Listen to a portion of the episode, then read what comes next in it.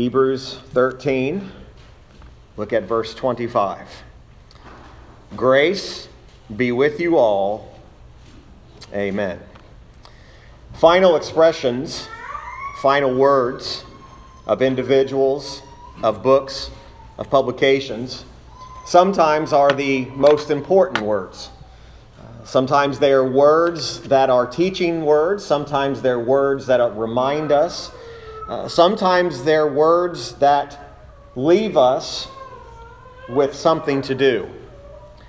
This is part of what is called the ending or the benediction. Uh, from time to time, at the end of our services, I will read a portion of Scripture that is referred to as a benediction. It is final words, and they are words of encouragement, final thoughts. There are a number of benedictions throughout the scriptures that are known as benedictions. They have been used for centuries, uh, they are commonly used.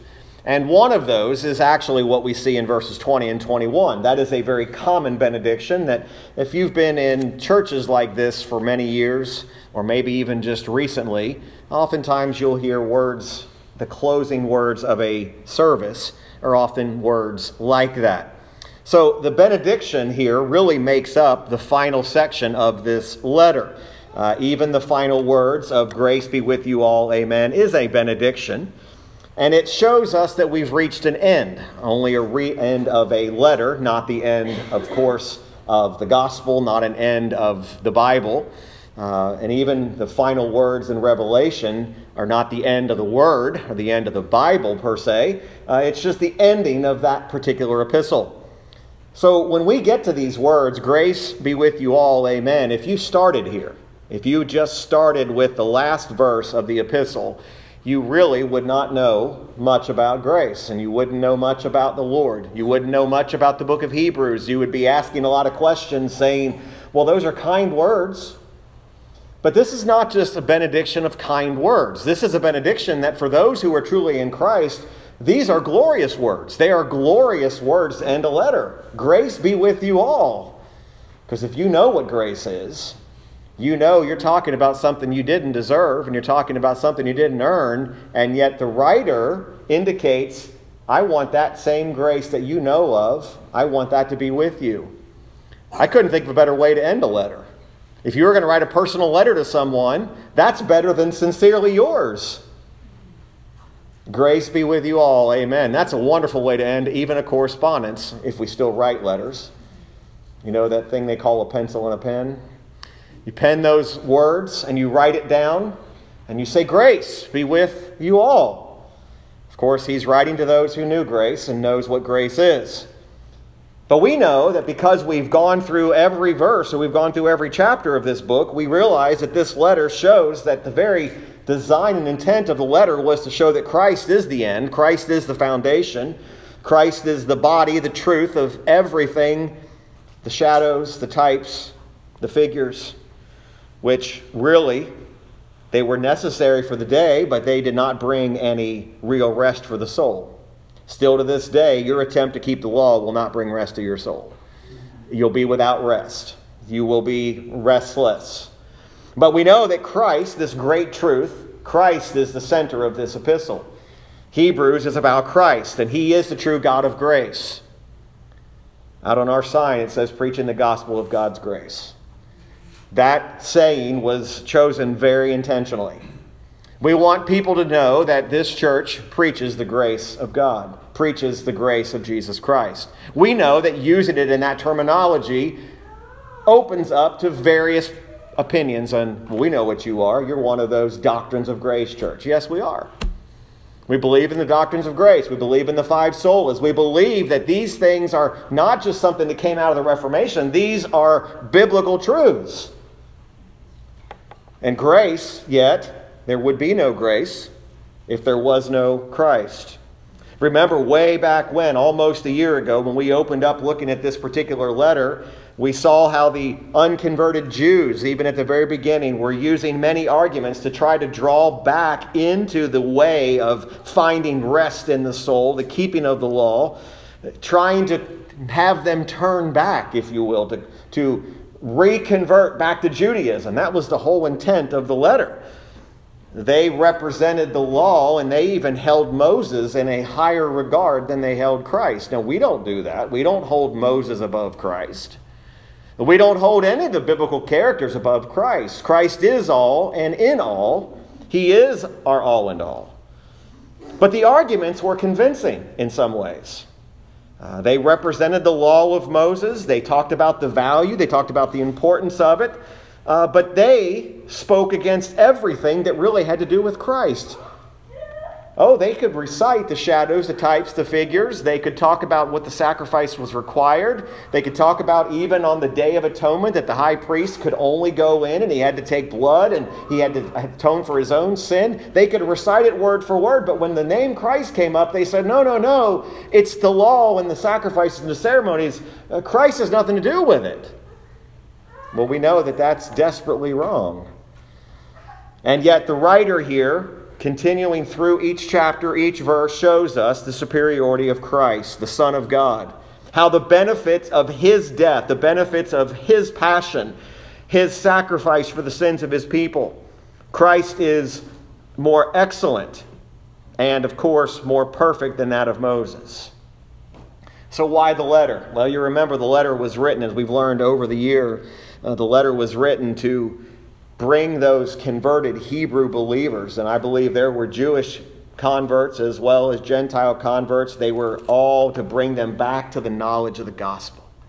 Folks, that's why we don't ever assume that you have the knowledge of the gospel down. We're continuing to bring you the gospel before you. We're continuing to talk about grace. We're continuing to do these things because we are prone to forget them and we're prone to leave them and go back to what seems more pleasing to the flesh.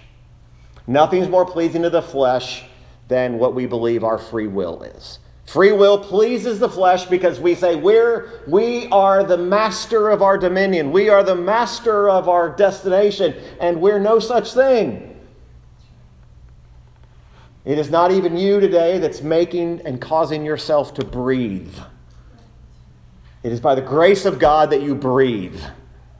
It's by the grace of God that your heart takes another beat. It's that common grace that even he gives to the unjust. And he says, I am, even though you're an atheist and you're an unbeliever, it is I who causes your heart to beat. We'll give God credit for that, but we will not give God credit the salvation of our soul. And yet he is the only author of it. Superior Christ. The Hebrews, of course, the letter itself contains many things that even the early believers would have been able to understand. But it also contains many things that should never cease to be at the very forefront of our mind as believers and, of course, as a church. It is the knowledge of Jesus Christ that is the foundation to the entirety of Scripture. If I do not have a knowledge of Christ, I know nothing. I don't care if you can recite all the books in the Bible in right order and backwards. You know every prophet. You know all the laws. If you have no knowledge of Christ, you are not in the body of Christ.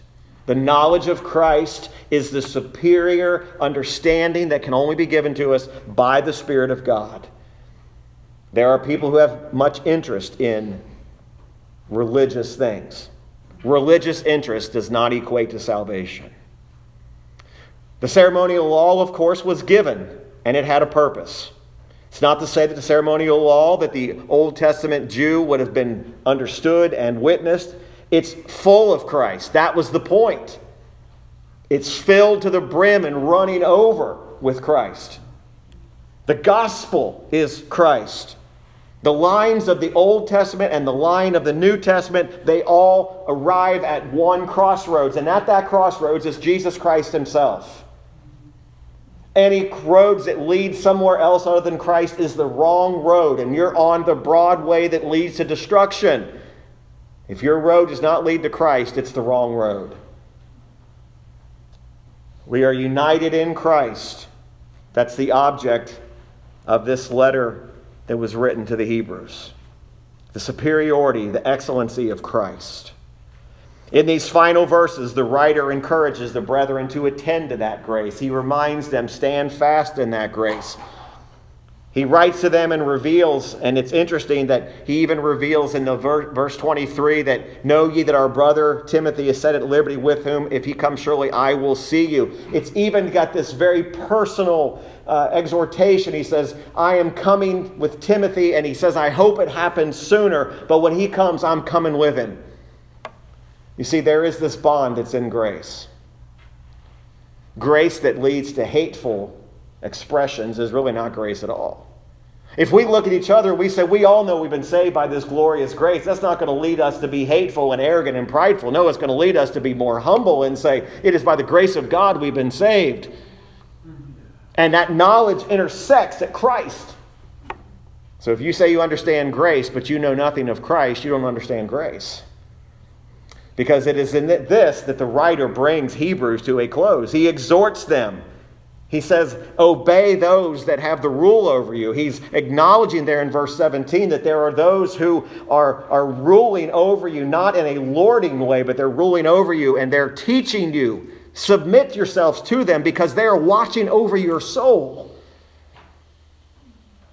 That's one of the very, very humbling expressions.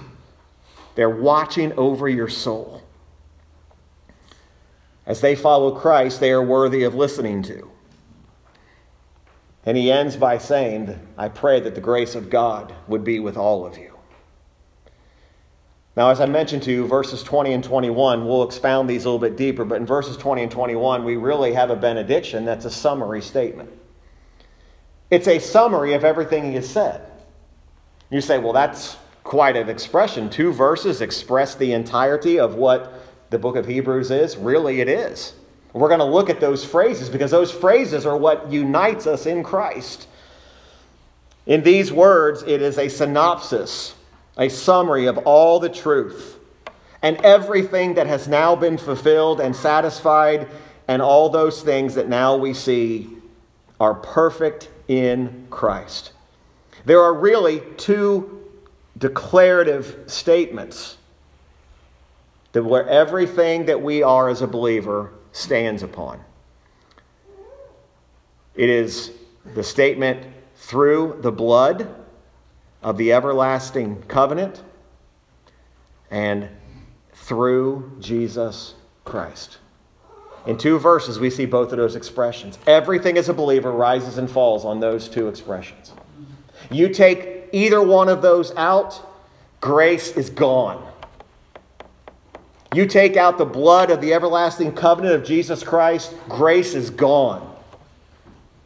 You take out just simply through Jesus Christ, grace is gone. These two phrases declare everything of why the believer can stand before a holy God. Everything in Hebrews hinges on those two expressions, every bit of it. In fact, with those two phrases, every believer can sum up the totality of their salvation today.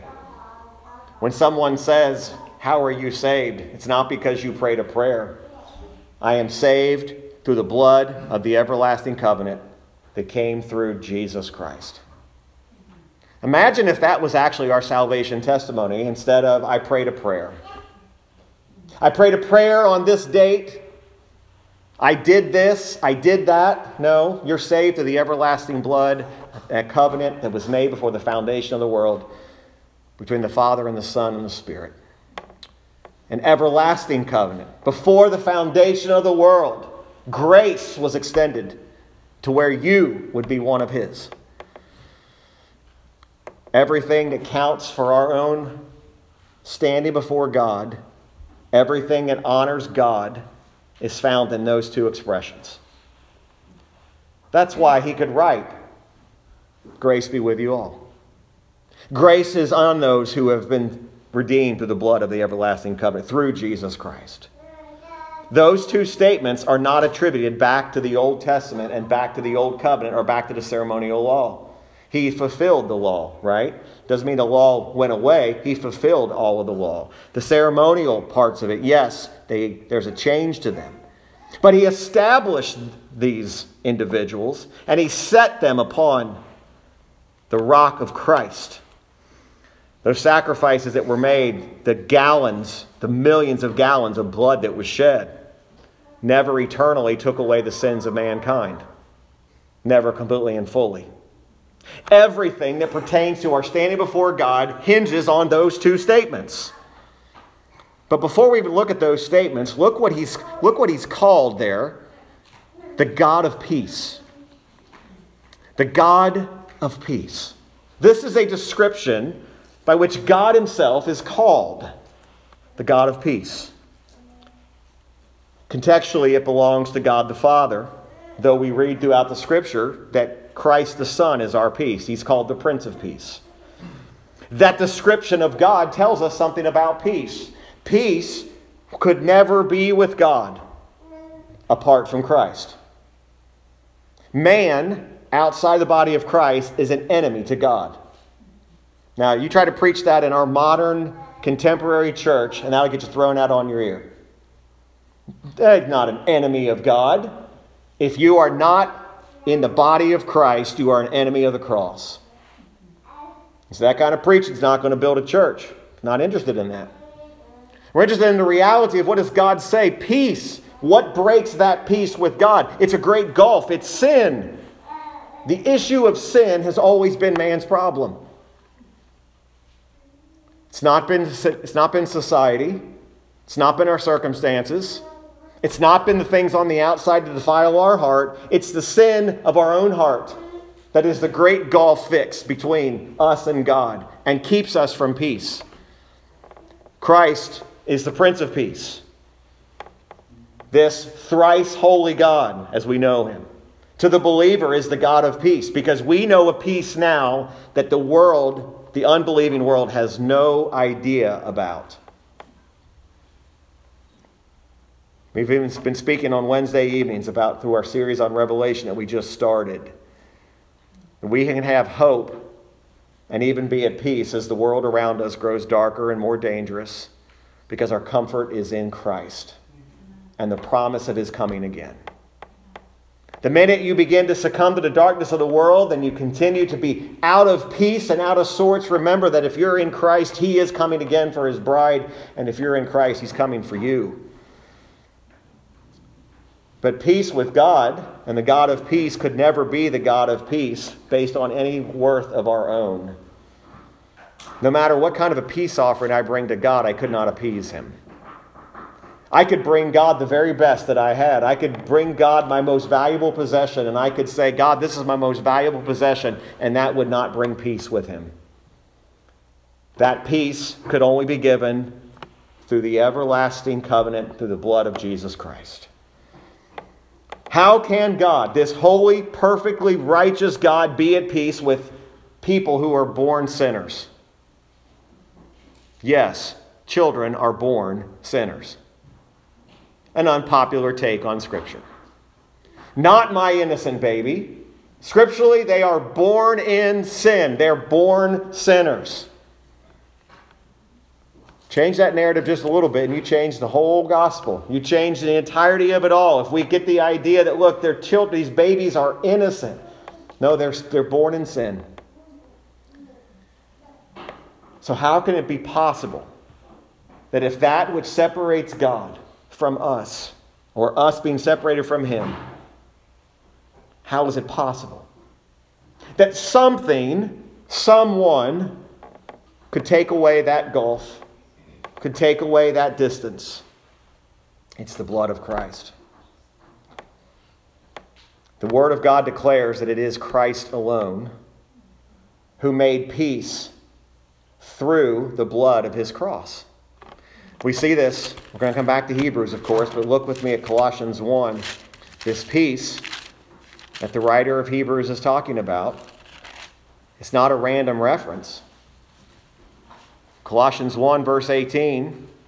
And he, Christ, is the head of the body, the church, who is the beginning, the firstborn from the dead, that in all things he might have the preeminence. For it pleased the Father that in him should all fullness dwell. And having made peace through the blood of his cross, by him to reconcile all things unto himself, by him I say, whether they be things in earth or things in heaven. And you that were sometime alienated and enemies in your mind by wicked works, yet now hath he reconciled.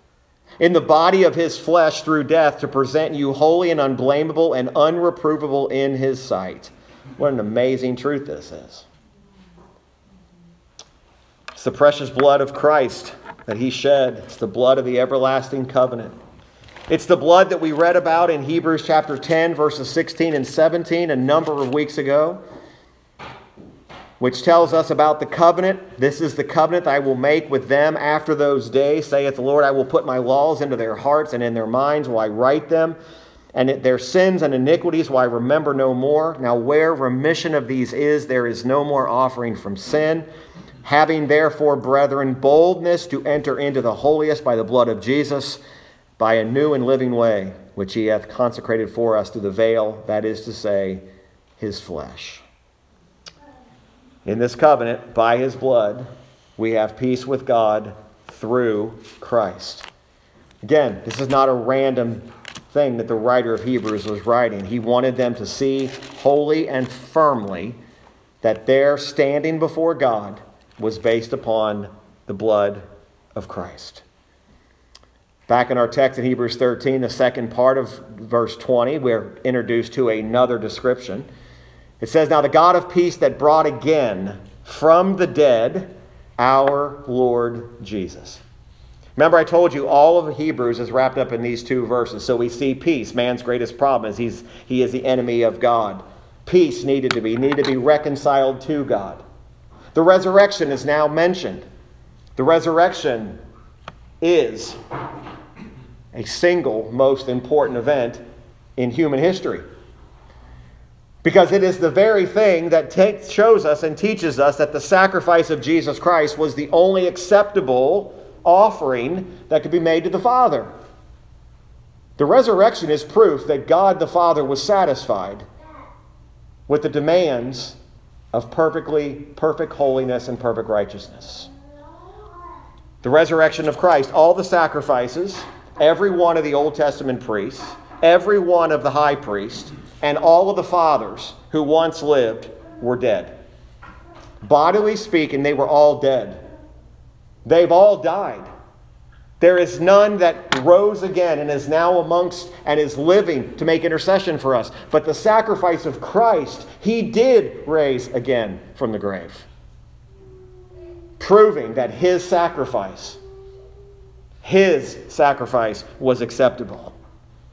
Christ was the only sacrifice to be raised from the dead.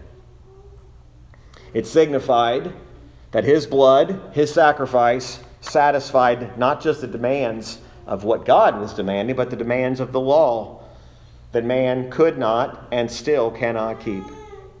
Isn't it amazing that we are surrounded in our communities by people who truly believe they are law keepers? They believe that they are keepers of the law. They believe that they are keeping the law and that even if they don't keep it all, God will accept their sincerity to keep the law. He'll do no such thing. I don't care how determined you are to keep the law, it'll never satisfy the sacrifice required. You could give your own life and it will not satisfy God. Only the sacrifice of Christ, His resurrection, Christ has been given the preeminent position. He's honored and glorified. Our high priest, we've learned about that in the book of Hebrews as well. He has a continuing priesthood. Not only did he raise from the grave, but he raised and was seen by many witnesses and ascended back to heaven, where he is now seated at the right hand of the Father, ever living to make intercession. Not only did he raise from the grave, but he raised from the grave to be our continuing high priest. And yet, we have those who still say, I don't need Christ. Yet every other priest who preceded him did not continue in that office because they died. They experienced death. Christ's blood took away sin. The Old Testament, Old Covenant blood never took it fully away, it just made an atonement. That's why it had to be repeated every single year. And the priest had to make an atonement for his own sin. My Lord, your Lord, our Christ, never sinned. He never had to make an atonement for his own sin. He was without sin. Even though the new modern take on the gospel now includes a Jesus who sinned. I hope you're aware that it's out there and it's very easy to detect. Listen for it. It'll start off by this Jesus Christ must have been a sinner. It's happening in churches. Jesus Christ must have been a sinner. Because nobody would go and make an atoning sacrifice for somebody else unless he had something in the game. That's heretical. Christ did not sin. He knew no sin. He became sin for us, his people. The proof that Christ's blood took away the, all that took away the sin, the resurrection of Christ. His resurrection was evidence that is only possible through the blood of the everlasting covenant and through the Lord Jesus Christ. So we see not only the God of peace, man must be reconciled to God. We see that the resurrection of Christ. Thirdly, we see this great phrase, our Lord Jesus, that great shepherd of the sheep. This third description is that the Lord, Jesus Christ, the God of peace, the Prince of Peace, brought again from the dead, is our great shepherd. I will die one day, but I will be raised again. We do not sorrow as those that have no hope when a loved one who's in Christ dies, because we know that because of the resurrection of Christ, there's the resurrection of those that are His.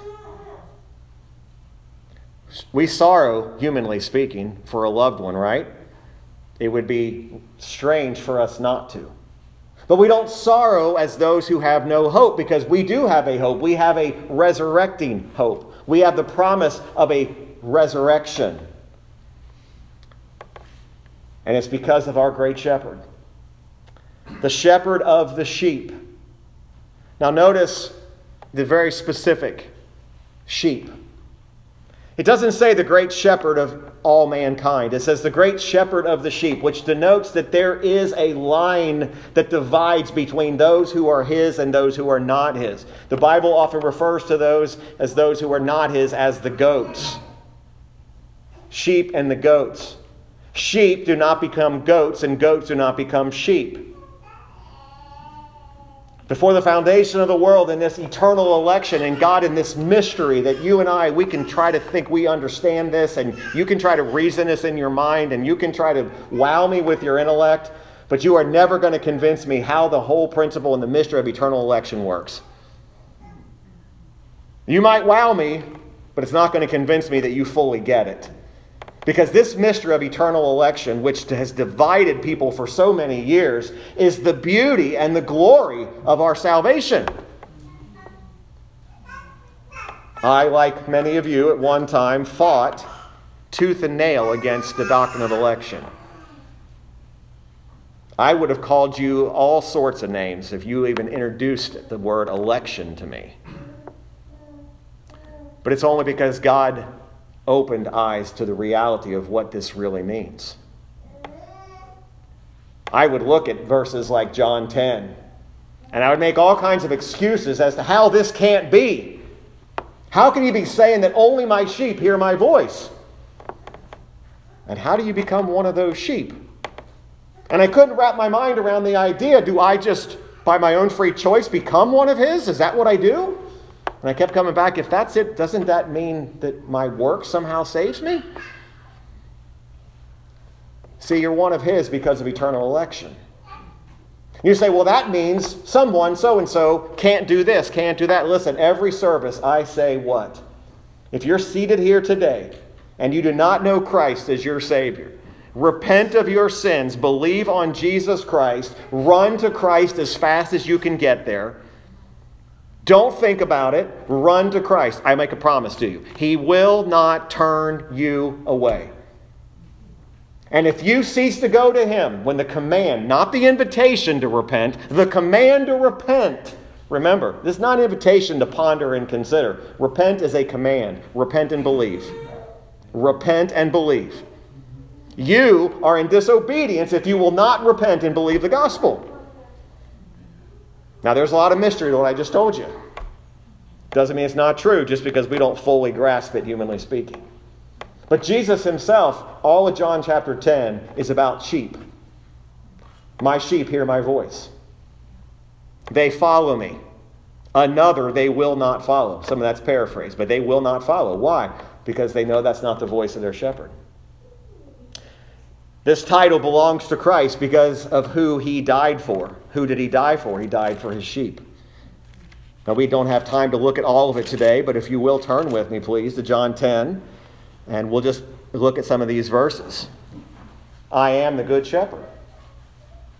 The good shepherd giveth his life for the sheep.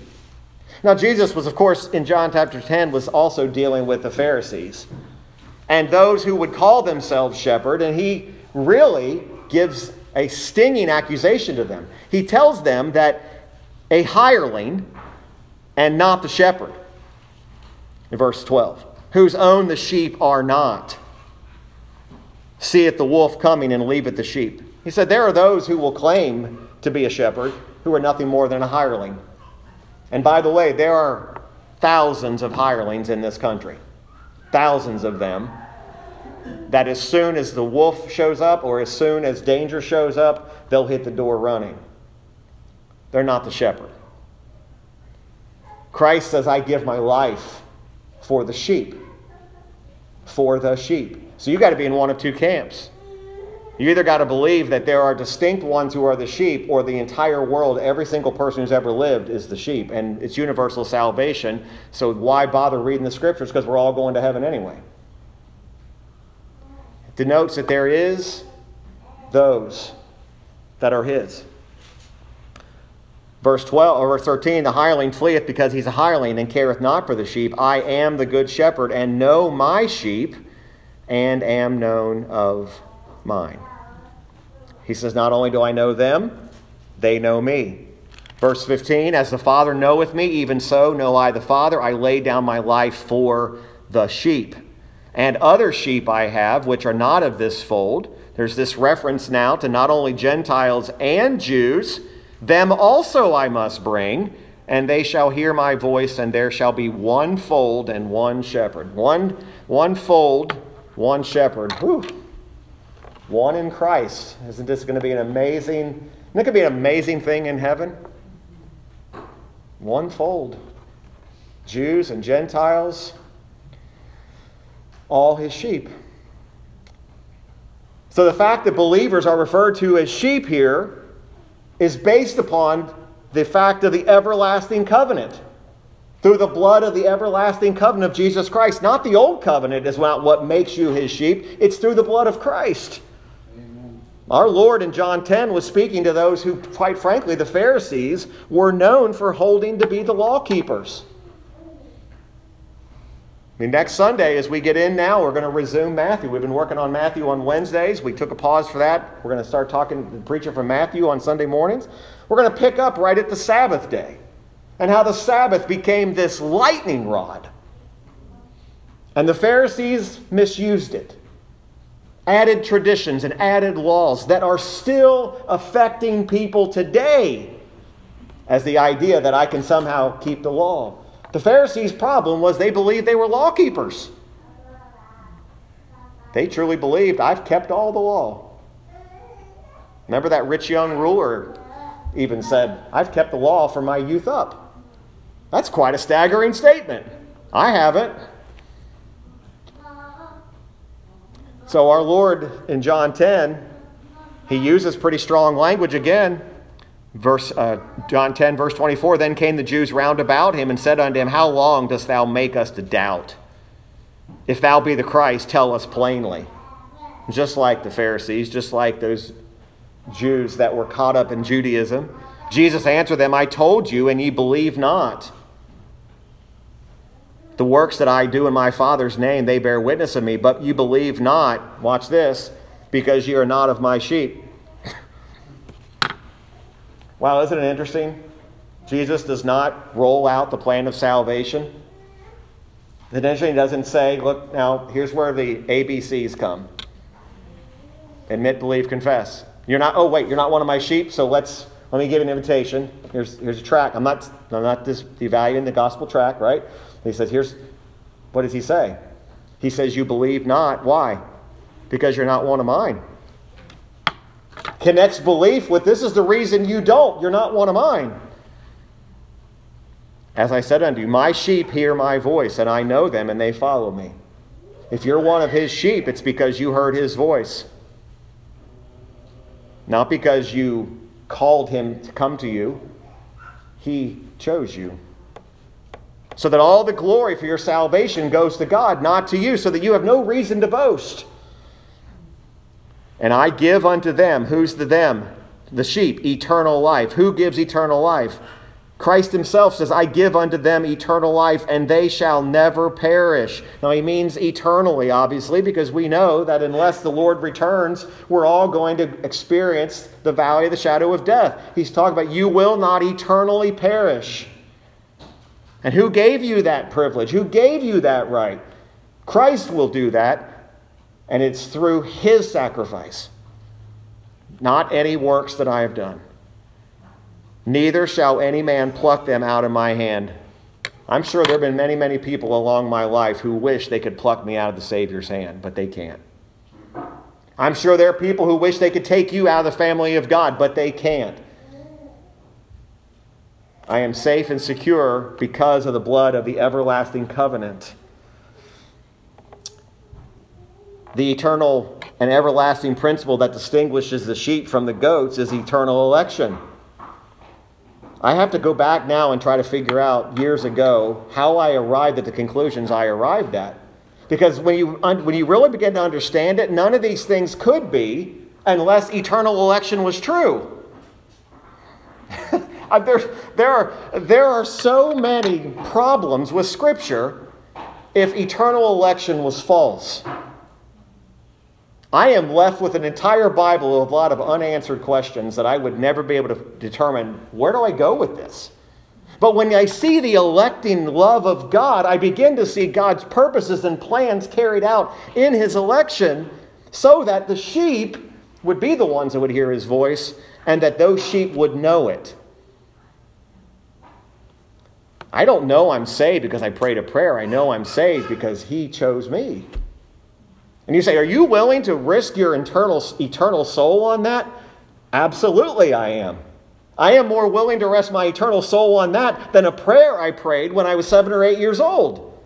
And there are people today that have more faith in their prayer than they do that Christ saved them.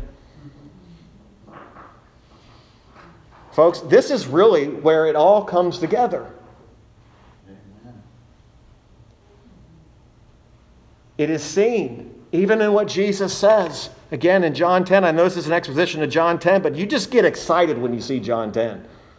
I mean, there's just, my Father which gave them is greater than all, and no man is able to pluck them out of my Father's hand. I and my Father are one. You think this great revival breaks out, a bunch of Pharisees and Jews get saved? No, it says, then the Jews took up stones again to stone him. They responded in unbelief. Folks, when the proverbial stones get thrown at the gospel in our society today, don't be surprised.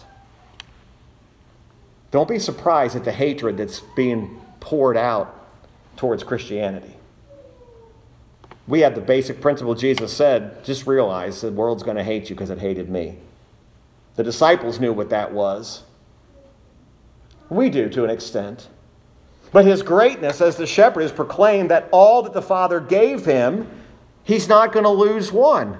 Look down at verse John 10 verse 37. If I do not the works of my Father, believe me not, but if I do, though ye believe not me, believe the works that ye may know and believe that the Father is in me and I in him. Therefore they sought again to take him, but he escaped out of their hands. Everything that Jesus said, they responded with hatred. If you go back to John 6, Jesus said something very similar to this. He said, All that the Father giveth me, watch this, that's election, shall come. Effectual calling, right? Not they might come. They shall come to me, and him that cometh to me I will in no wise cast out. For I came down from heaven not to do mine own will, but the will of him that sent me. And this is the Father's will which hath sent me, that of all which he hath given me, I should lose nothing, but should raise it up again at the last day. And then look at this. And this is the will of him that sent me, that every one which seeth the Son and believeth on him may have everlasting life, and I will raise him up at the last day. You see how what's being said in Hebrews really, in those two verses, wraps up everything is in Christ. He is the great shepherd of the sheep through the blood of the everlasting covenant. And let's finish with what it tells us here in really what makes up the, the final benediction here. So he says this is the basis of all of this Jesus Christ, right? the God of peace, the resurrection, the blood. But notice there's an intent for all this make you perfect in every good work to do his will. Working in you that which is well pleasing in his sight through Jesus Christ, to whom be glory forever and ever. Amen. This refers to our sanctification. Now we see that the purpose in saving us, and the purpose of that is, of course, to bring glory to Jesus Christ forever and ever. And how does he do that? It's through Jesus Christ. Verse 20 is about what the God of peace, the great shepherd, has done for us. Verse 21 is what he is currently doing for us. Right? Sanctification. What is the source of our good works? Let me rephrase that. Who is the source of our good works? Jesus Christ. So, do you see how foolish it is to think that your good works that are done apart from the merit of Christ would have any value at all? Because what he says is, it is me working in you that makes the works acceptable. I have seen over the years, I have seen all sorts of gimmicks as to good works that please God. I wish I would have written a book on it. Because I have seen people dogmatically stand up and say, listen, if you'll do this for the church, this very, this very thing right here, this is a good work. Here's how convinced I am about that unless God does the work, we don't even know if what the works that we do are really good works before God. Remember that checkmark Christianity I've talked to you about? We, we really think that Christianity was about here's what I got to do checkbox, checkbox, checkbox, checkbox. I'm good with God. The good works that we do are a result of Jesus Christ working through us, through the power of the Spirit. The great mystery Christ lives in us, but not Him actually. It's the Spirit that lives in us that's giving testimony of Christ. And any good works we do are works that are done by Christ through us. I have maybe I'm, I think I'm right on this. I've never given you a sign up sheet of things, opportunities for you to do a good work before God. Am I convinced that we have done good works through the sanctification process? Sure, we have. But I understand also that the God of peace, who has ordained us to salvation, also ordains us to walk in these good works. How do we accomplish good works? How are we made perfect? in every good work, working in you which is well pleasing in his sight. So the only good work is that which is well pleasing in the sight of God. And again, I'm convinced we don't know what all of those are. In Hebrews 10, again, we, we talked about this months ago, but in um, Hebrews 10 14, there's a, there's a mention of this. He talks about sanctification. He says, For by one offering, he, Christ hath perfected forever them that are sanctified. Now, this is not works leading to salvation. This is the perfecting of what has taken place. It's sanctification. God causes us not only to do good works, but makes us perfect in doing them. When we do good works, what does the Bible say we're actually doing? We're doing that which is well pleasing in His sight. We're doing His will because He's working in us. Now, how Christ works through us, through the Spirit, is still a mystery. You know, we have people that still to this day say, well, the Lord spoke to me. I heard him audibly. We hear all sorts of things. The, how the Spirit works in us is a biblical mystery. Now, we've tried to wrangle the Spirit and we've tried to program the Spirit. Attend a good old fashioned revival meeting and you'll see what I'm talking about. We're wrangling the Spirit, saying, if we do A, B, C, and D, I promise you the Spirit's going to come down. I know of a church right now that every Sunday this happens. Every Sunday, they are having, I mean, either God's favor is upon that place more than anybody else in the world. But I never see anybody broken over sin. I just see they're in spirit of revival every moment of every day. But it always looks the same. They do this, this, this, and this, and they say, This is why, the, this is why God met with us today.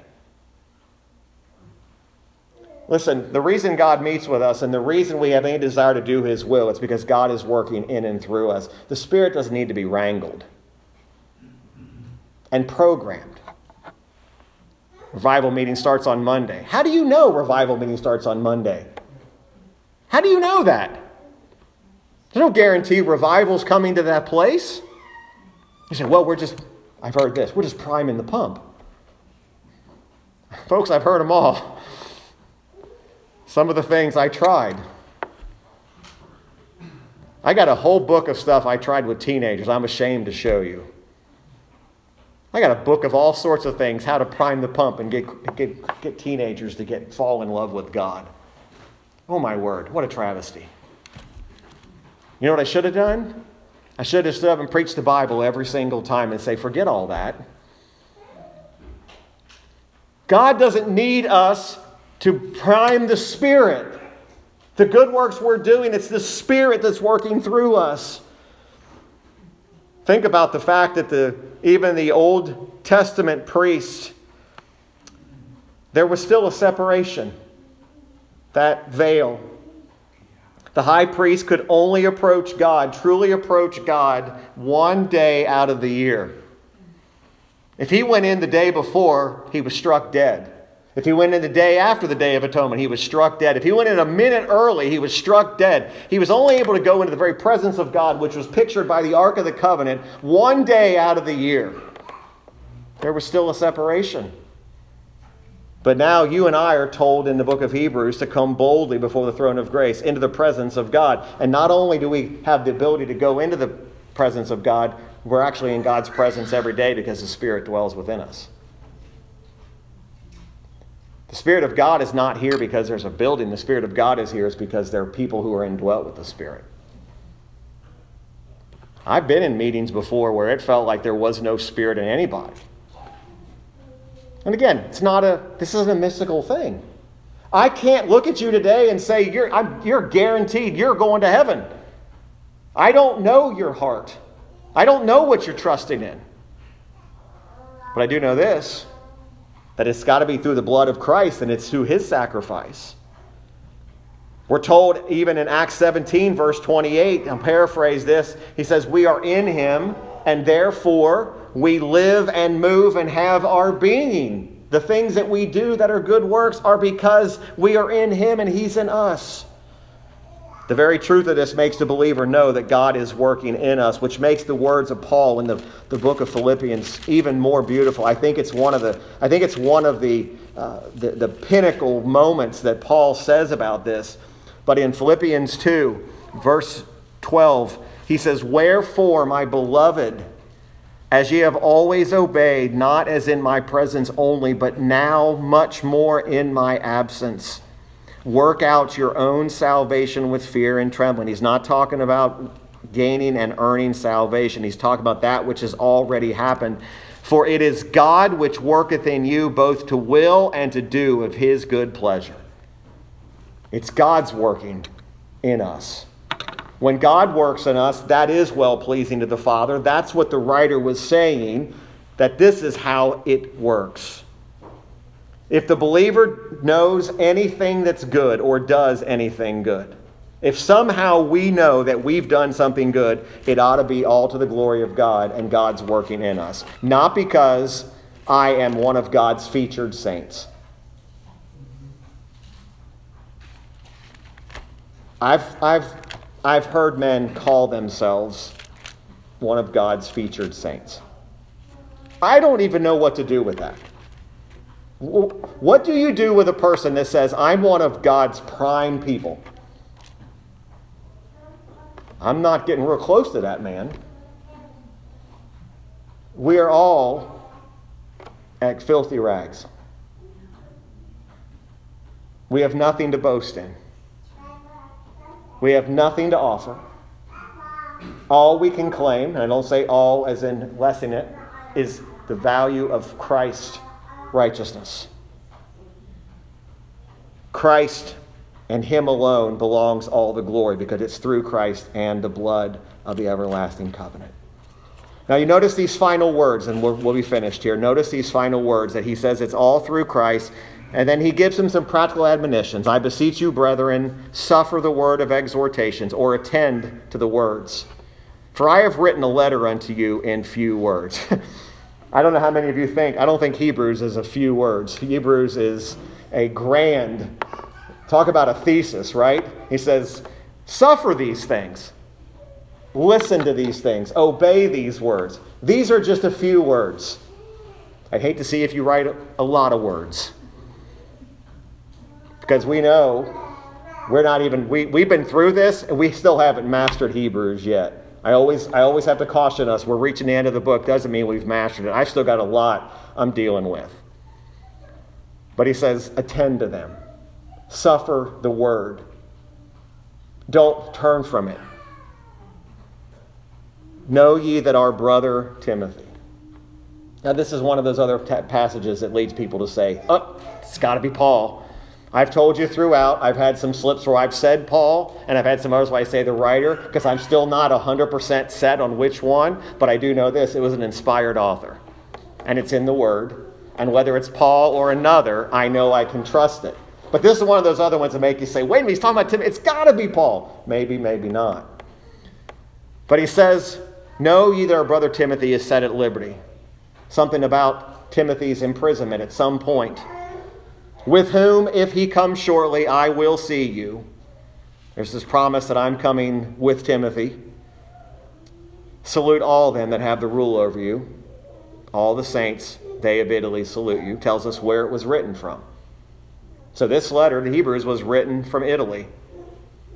So they, they all, all the saints salute you. Grace be with you all. Amen. The intent, very evident. It's a letter to inform confirm the excellency of the gospel above the old ceremonial law. To take them away from reliance upon the ceremonies that they were fond of, that they loved. And by the way, folks, there are some things that we have too much of a love for that we need to be pulled away from.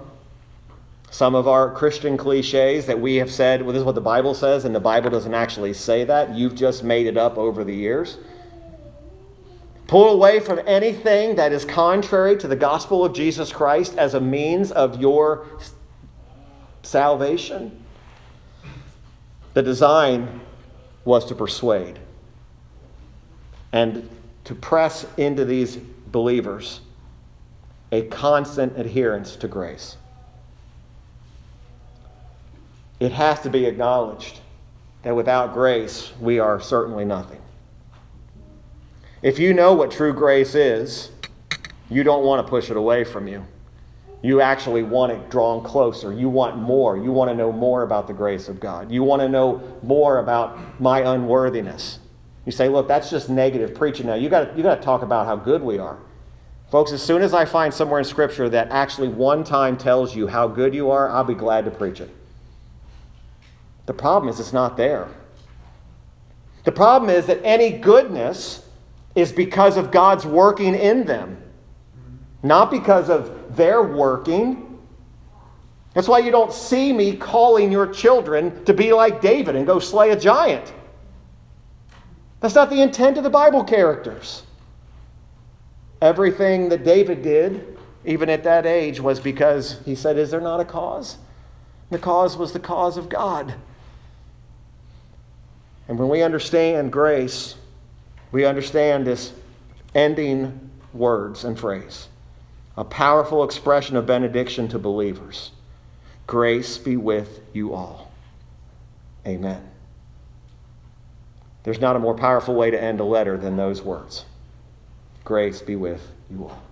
Let's pray.